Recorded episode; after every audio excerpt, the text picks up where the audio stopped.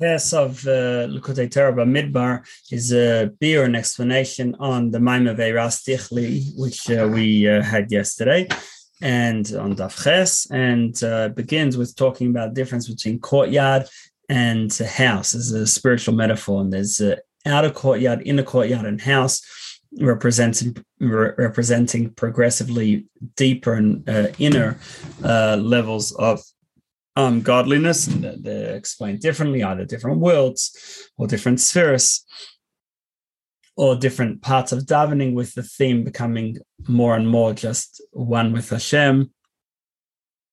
And uh, that is uh, the uh, first pa- first ois. Then in the second ois, he uh, goes into um, letters as a par- parable because with letters often we focus on the external. With words we hear the external but we don't hear what's going on deeper.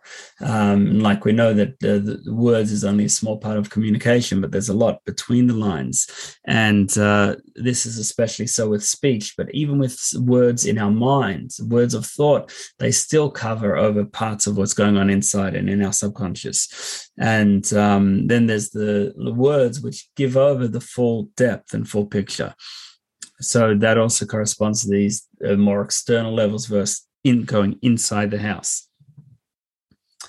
Um, and also with the davening or learning. So if we just do the bare minimum, we understand the words of davening even, but we're not really connecting to it and bonding to it. So then that's the external, that's the courtyard.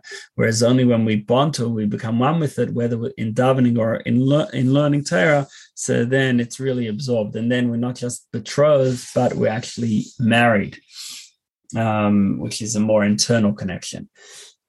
Then in Gimel, he explains that the pasuk says "Ve'irastich li," you'll be betrothed to me. Whenever it says "li" to me, when Hashem says to me, it means permanent, and it means it's beyond limits and beyond change.